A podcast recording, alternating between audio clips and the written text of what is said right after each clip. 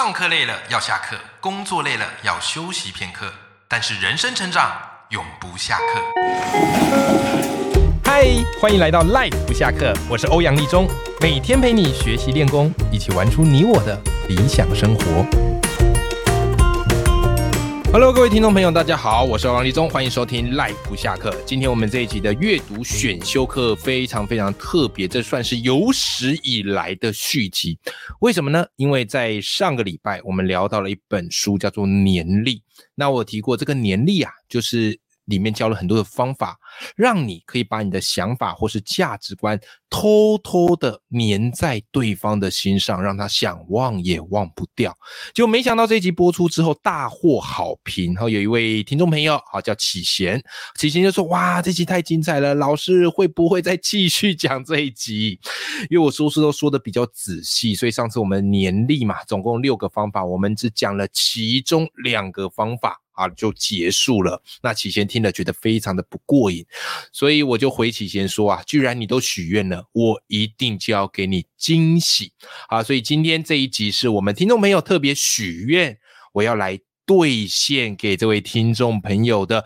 谢谢启贤因为你让我们更多的听众朋友受惠，能够一起来继续的听这本好书年历。那当然正式的来讲年历这本好书之前，要先来一段工商服务时间。好，今天工商服务的内容最主要是我要来跟大家推荐一款非常棒的儿童玩具，就是 Magna-Tiles 磁力积木片。那现在我正在做这个 Magna-Tiles 磁力积木片的团购，那它是一款儿童玩具，最主要有各种不同形状的磁力积木所组成，有长方形、正方形、三角形、等腰三角形以及直角三角形，又或者是扇形，各式各样。那这款磁力积木片它最大的特色就是什么呢？每一片积木里面它都有磁力条，彼此之间它可以吸在一起，就会发出咔嗒的一声。然后呢，只要让这个磁力积木片在孩子的手中，哇，它就可以展现各式各样不同的创意。因为我现在有2个小朋友女儿 Piu 已经3岁，儿子乔治1岁。那我女儿 Piu 很爱玩玩具，可是她对玩具都是喜新厌旧，很多玩具玩一玩就丢在旁边不玩，永远要玩新的玩具。可是你知道吗？这款磁力积木片是目前所有玩具当中他玩最久，而且玩到现在都还不会腻。而且更神奇的你知道是什么吗？在这款磁力积木片当中，我看到孩子源源不绝的创造力。这个游戏很奇怪，就是你玩起来，大人玩永远都会盖的差不多，就是正方体三角锥。可是每次我看我女儿在玩这个 Magna-Tiles 的磁力积木片的时候，我都觉得惊为天人，因为它盖出来的建筑物永远超乎我们的想象。好，再加上这款磁力积木片品牌厂商有很多啦，但是为什么我选这个 Magna-Tiles 的磁力积木片呢？因为它符合安全的标准，而且品质是最好。就是你盖出来之后，如果你透过日光灯或是外面阳光洒落，你可以看到五彩缤纷的倒影在地上，哇，真的是非常的漂亮。总而言之，一玩之后就绝对回不去了。刚好今天你在听到这一集是8月3号礼拜三，也是我今天团购的最后一天只要你购买这个订购金额满3999元不含运费，就会送这个旅行水画本。订购金额满5999元就会送你一个陶瓷存钱筒。但我们讲最实际的就是这个 Magna-Tiles 的磁力积木，你任选3组就享8折的优惠。好，所以你听到这一集还有最后的时间，可以到我们的这个收听节目资讯栏里面有附上我这一集的团购连结。好的，工商服务时间就到这边，希望大家选购愉快。那回到我们今天的重头戏，也就是继续来聊年历这本书。好，上一集我们有讲到年历之所以重要，是因为现在人的注意力是最稀缺的，如果你没有办法在短时间内就抓到他的注意力，就把你的想法深植人心，那几乎就没有机会。好，所以呢，在年历这本书，西斯兄弟他们编出一个口诀，就叫做 success也就是成功的意思，分别把6种年历的方式的字母开头连接进去。在上一集我们提到 S simple 就简单， U 指的就是意外 unexpected 意外，那么今天我们要继续的来跟大家分享一下，还有哪一些可以设计年历表达或是年历想法的口诀呢？在下一个就是所谓的 C 就是 concrete 啊 ，concrete 的英文字的意思也就是具体。好，就是我们可以去设计一些比较具体的情境，让人们深植人心。当然这样听你可能会觉得很困惑啊，什么叫做具体呢？来，具体哦，从这本书上基本上分成两个。第一个就是你要人格化，很多东西它是很抽象的，但如果你赋予人格化，它就会具象了。第二个就是体验化，就是让对方能够亲身体验才能够感同身受，所以一定要具体，你抽象的道理都没有用。那具体这个部分我举个例子哈，在美国它有这个所谓的自然保育协会，他们最主要就是宣导哎呀如何保育重要的生态区。那以往啦，他们的方式啊，可能会是怎么样呢？付钱给一些生态保育区的一些地主，请他们不要去开发这个土地，对不对？可是你要做这件事有点不太容易的原因是，钱从哪里来？当然是从捐款人身上来。可是你要说服捐款人说，哎呀，我们会把你这个捐款拿去付给这个地主，让他们不开发土地。这个对捐款人来讲，想神经病，我干嘛给你这笔钱？好，所以后来自然保育协会他们决定怎么做呢？他们想到一个方式，就是把生态区里面的命名全部重新包装，而且都是用一些名人来做命名。啊，比方啊，有一块荒地，他们就叫做汉米顿山荒地啊。另外一个公园区，他们可能就叫做林肯公园区啊、卡斯楚区等等等等。因此啊，他们在说服捐款人，他们就会告诉他说：“哎，你这笔钱我们会用在哪一个啊？林肯公园区、汉米顿山荒地等等等。”哇，这时候捐款人听起来更有感觉了，好像可以看得见一样，更愿意捐款了。哎，你看，这个就是具体带来意外的好处。好，除此之外，我们怎么样透过一些具体的体验，让对方真的感同身受？有些价值观你讲了说啊，这个很重要，别人不见得会听，对吧？国外他们曾经做了一个这样的方式，在课堂上，就是有一位老师，为了让孩子来理解种族歧视的严重性，所以他设计了一个课程啊，他是这样的呈现。好，他进教室，好，这个老师叫艾略特，好，艾略特。那艾略特老师一进教室呢，就告诉同学们说，哎，老师最近啊，在读书，在阅读的时候，有读到一个资料很特别哦。这个资料上面写啊，叫做什么嘞？叫做褐色眼珠啊，叫做蓝色眼珠的孩子哦，比褐色眼珠的孩子更优秀。OK， 因为你知道嘛，外国人他们眼珠有各种不同的颜色嘛。他说蓝色眼珠的孩子比褐色眼珠的孩子，哇，更优秀。OK， 哇，这些小朋友一听发现，哇，不得了了，不得了了啊！所以这时候怎么样嘞？这时候老师还会定一些相关的规矩。怎么样相关的规矩呢？好，首先他告诉大家，来，蓝色眼珠的小朋友因为你们比较优秀，所以你们下课时间比较长。那褐色眼珠的小朋友，我要给你们披一个特制围巾，让人家知道你们是褐色眼珠的小朋友。然后再来，蓝色眼珠的小朋友是不可以跟褐色眼珠的小朋友一起玩的哦。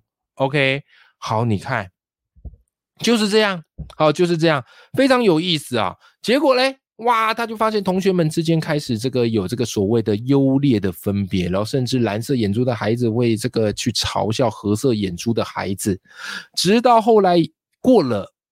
几天之后啊，老师又在课堂上告诉大家，哎呀，各位小朋友，不好意思，我搞错了，不是蓝眼珠的孩子比较优秀，是褐色眼珠的孩子比较优秀。哇，瞬间全部翻盘。那当然啦，这个体验冲击哦，如果你说现在教育来用的话，哇，可能会引发一些争论跟冲击，对不对？因为这种体验性的东西，就是为了让孩子们有感。它可能会有一点争议，但是不得不说，从年历的角度来看，这个方式是真的会让孩子们，或是真的会让这些听众朋友们印象很深刻的。好，这个就是年历学的法则，告诉你说，凡事都一定要具体，要么人格化，要么体验化，就可以让听众朋友或是这些观众更有感觉。好，这个就是年历的它告诉你的第三种方式。好，那么第四个方式呢，也是 C 开头的，因为 success 嘛，好，它中间是有2个 C， 这个 C 呢叫做 credible， 好 credible 也就是可信的意思。怎么样让对方觉得你讲的东西是可信而且有感的呢？那当然就要透过一些设计的方式。那基本上而言啊，可以分成外部跟内部。如果外部要让对方觉得可信，你必须要借重一些数据资料或者一些权威人士。如果你要从内部让人觉得可信的话，那你必须要增添一些叙述的细节，甚至去创造一些感官的冲击。OK， 好，我们先从一些方式来看好了哈。曾经国外做了一个叫做审判模拟实验，因为国外的制度是所谓的陪审团，由陪审团来共同决定这个案件的判决。好，所以他们就去研究我不同当事人的说法能不能会去影响到这些陪审团，好，或是他们的一个心理倾向。好，于是他们就是同样的这个好，准备了2种不同的说法。第一种说法，好，第一种说法是这样，叫做强森太太每天在儿子睡觉前都会看着他洗脸刷牙。哎，这个就是第一种说法。好，第二种说法是这样，强森太太每天在儿子睡觉前都会看着儿子洗脸刷牙，然后他儿子用的是一把长得像星际大战里的黑武士牙刷。这2个说法唯一的差别就是第2个说法增添了这样的一个细节，哦，黑武士牙刷。诶，结果你知道吗？增添了这个细节之后，他们再去研究调查发现，哇，对于这些陪审团，哦，对于这些听众来讲，反而第2种说法的可信度增加，然后他们更会去同理这个当事者。就是这么微妙的一个转变，所以你可以去增添这样的一个细节。好，非常非常有意思。然后再来呢，你也可以透过一些体验的方式让人们有感。那他们怎么做呢？来，这边就要跟大家分享一个很有趣的一个故事了哈。NBA 大家都有看过，哇，世界篮球级的殿堂，所有最优秀的球员都在 NBA 这里打球啦。那当然啦，因为这些 NBA 的球员啊，哇，身材很壮硕，然后这个薪水也非常高，也非常有钱，所以他们会受到的诱惑特别多啦。好，所以因此 NBA 每次在这个新进球员进来，他都会来跟这些新进的球员来宣导艾滋病的防治。好，他们以往的宣导方式就是给他们做一些讲座嘛，会有讲师在前面讲嘛，放一些投影片嘛，可是发现成效极差啊，这些球员听的这个有一搭没一搭。后来他想怎么办呢？于是他们换一个方式，这一天在讲座结束之后啊，假设一个球员，好 James 好了， James 走到外面，好，走到外面正要吃饭，结果咧，诶，有一个漂亮小姐来搭讪了。哎呀，帅哥，要不要跟我吃个饭，或者我们去这个 pub 小小狂欢一下怎么样啊？哇， James 当然想，美女主动投怀送抱，当然好啊。好，所以就去 pub 啊，跟这个美女喝酒狂欢啦。好啦，等到下个礼拜，好，再回到这个课堂上，好，这个艾滋病宣导的这个课堂上， James 发现，诶，上礼拜跟他这个吃饭喝酒的漂亮妹妹怎么会在讲台呢？这时候讲师就告诉大家，来，我们请这些美女跟大家自我介绍一下。结果咧，啊，这个美女就介绍了，大家好 ，Hello James， 我叫 Mary， 艾滋病代言者3年。那所有的球员吓死了，本来他们觉得这个艾滋病离他们非常远，可是现在艾滋病带原者的这个患者就在他前面，而且他们还真的有交谈沟通过。哇，一下子本来离你很远的事情，一下子距离你非常非常近。好，所以这个成效是非常好的。那这个也是透过所谓的可信，好，让当事者直接体验，取信于当事者。好，这个是第4个年历的方式。 OK， 好， success 第5个 E 开头，对不对？ E 开头， E 叫做什么呢？ emotional 啊， emotional E 开头，情绪啊，情绪。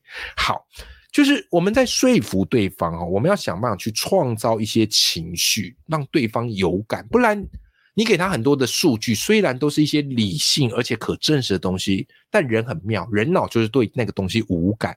所以知名的这个德雷莎修女曾经讲过一句话，她说如果我看到的是群众，我不会有行动，可是如果我看到的是个人，我会采取行动啊。所以如果你要说服大家，与其说一群人的故事，我们不如说一个人的故事，聚焦在一个人往往更能够说服大家。好，那曾经国外做了一个叫做慈善募捐的实验，这个实验的方式很特别，他们把这些受试者分三组，第一组的受试者他们会给他们看一些数据，好，这些数据包含可能告诉他，哎呀，马拉维啊饥荒啊，波及了300万的儿童，好可怜啊，或者是上比亚干旱啊，导致300万的国民面对饥荒啊，或者是400万的安哥拉国民啊被迫迁离。你看这个数据哦，数字都很大，受难人数很多，对不对？好，然后呢给他们看这个数据之后，那当然这里面会有一些钱，说来，如果这里面这些钱你愿意捐多少钱来帮助这些可怜的人民。好，这是第一种。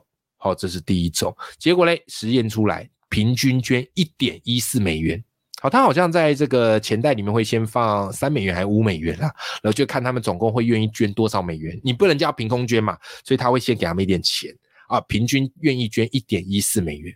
好，第二种做法是这样子，他们就会给他看一个照片，然后再一段叙述，然后就会告诉他说，哎呀，您现在的捐款会转交给一个叫做罗奇亚的非洲玛丽女孩，这个女孩现在是7岁了，他们那边非常的贫困，而且这个罗奇亚随时有面临到饿死的危险。好，就一个很聚焦，然后跟她说一个小女孩，然后就一个照片，有没有？就你知道吗，大家会愿意捐多少钱？平均下来发现 2.38 美元，远高于第一种。但很有趣的是，如果你同时给他数据，再加上这个小女孩的故事，会因此提高吗？不会。结果会多少嘞？也是 1.43 美元左右。也就是说，如果你给他一个具体的故事，而且是聚焦在一个人，那么大家往往会激发起他们的情绪跟同理心。各位，这也就是情绪它可贵之处，非常厉害。OK， 好，很有趣啊，就是只要他觉得跟他有关，然后他看得到，他就会特别的有感觉。所以有一句话是这么说的啦，叫做一个人的死亡是悲剧，但100万人的死亡就只是一个数字。说起来残忍，但是如果要打动别人，让别人愿意伸出援手，往往讲一个人的故事是更为有效的。这也是我常常在报文写作或是写作课会讲的啦，就是如果你要打动别人，你就要去说一说个人的故事，你不要去说一个群体的事情，好不好？好，希望这一点对大家有帮助咯。这个就是我看看第几个？对，第5个方式叫做情绪。那么最后一个呢？最后一个就是 S 开头，叫做 story。可想而知，就叫做故事。是的，故事永远有效，而且故事永远是可以打动人心的。好，那书里也蛮有趣的，书里它就是有分享，就是所谓的故事，它其实有很多的故事情节的模板。那书里他就跟你说年历这本书说，大部分要能够打动人心的故事，它有3种模板。第一种模板叫做挑战情节。什么叫挑战情节呢？它的套路通常就是弱小的主角对抗强大的对手，然后最后获胜了。最经典故事就是圣经故事里面的这个大卫，一个牧羊人大卫，他对战这个歌利亚，是一个大巨人，而且装备非常的齐全，结果大卫竟然获胜了。人们喜欢听这种以小胜大的故事，这个叫做挑战情节。好，第2种情节叫做关心的情节。什么叫做关心的情节呢？关心情节就是有人面对一个困难，然后他寻求帮助，或是有心人，有善心人士帮助他，然后最后呢，这个帮助他的人得到回报。这个就是所谓的关心情节的故事。举一个我觉得最广为流传的故事，当然这个故事的真假有待考核啦。好，这个是一个希尔顿饭店的故事。什么意思呢？有一对老夫妇在风雨交加的夜晚，他们来到了一间饭店想要投诉，啊，想要入住啦，想要入住。结果年轻的侍者告诉他们，哎呀，不好意思，我们今天饭店都客满了。那老先生老太太显得很无奈啊，他们就准备要离去。那这个年轻的侍者好，柜台人员他觉得有点不忍，他说，哎呀，不然这样吧，好，就是我们还有一间空房，可是他可能环境不是很好，但是可以将就住。那老太太好，老先生很感激就住下来了。那隔天他们要离开之后，就是非常感谢这个年轻人，这个年轻人说不用客气啦，那个其实就是我们自己饭店人员的房间。哦，这个老先生老太太好感动。后来啊，这个年轻人收到了一封信，然后信上是有一个机票，并且告诉他说，哎呀，年轻人，我们是那个老太太老先生，非常感谢你啊，不知道你愿不愿意来到这个地点，我们来叙叙旧。诶，结果他来到这个地点，发现这个地点是一个饭店的地点。然后这时候老太太老先生他们出现了，原来他们是超级有钱人。他们说，其实我们买下了这个饭店，我们想要给你经营，因为我们知道你是真正会对顾客好的。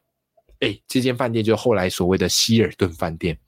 当然我觉得这个就是一个传闻的故事，好，套到各式各样的饭店也都可以，但它核心本质就是要告诉大家，我们的饭店是以客为尊。哎，你看，这就是关心情节的故事咯。好，最后一种故事呢，我们叫做创意情节的故事。那它通常会伴随这个问题，然后带来一个反常的情节，最后达到成效。好，这个是创意情节的故事。举一个例子跟大家分享，这个是我曾经在别的地方看到的，就是有一个纽约的乞丐，他的乞讨方式非常特别，大部分人就是放个碗，然后叫大家说，哎呀，可怜可怜我，请捐捐钱。结果这个乞丐怎么做？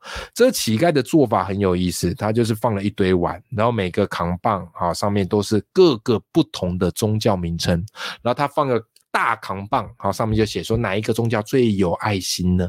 好，于是这个碗是基督教，下个碗可能是回教，好，摩门教等等等等的佛教。 OK， 所以你看他把祈祷这件事变成是一个同理心的这个救助大赛，有没有？哎，这个是我看过我觉得最特别的一个乞讨故事。但总而言之，如果你掌握了这些故事模板，你就可以把你的观念透过这个故事来做一个包装。哇哦，那个成效会更加的惊人。好的，各位听众朋友，我们今天分享了年历所有的方法，最后帮大家复习一次吧。就是如果你想让你的观念深植人心，或是你想要写一个文案，或是设计课程都好，那千万要记住年历的口诀，总共有6个。好，那合起来就是 success， 成功，帮助我们表达成功。那它分别是简单、意外、具体、可信、情绪跟故事。相信透过这样一个方式，就可以让你的这个价值跟专业被对方牢牢的记住。要记得听得懂，记得住，能转述，我们才可以让想法粘在受众的心里。最后祝福大家，我们都可以创造出属于我们的年历法则，扩增我们的影响力。永远要记住，眼里有光，心中有火的自己。好的，那么我们这一集的节目内容就到这边，我们下集见，拜拜。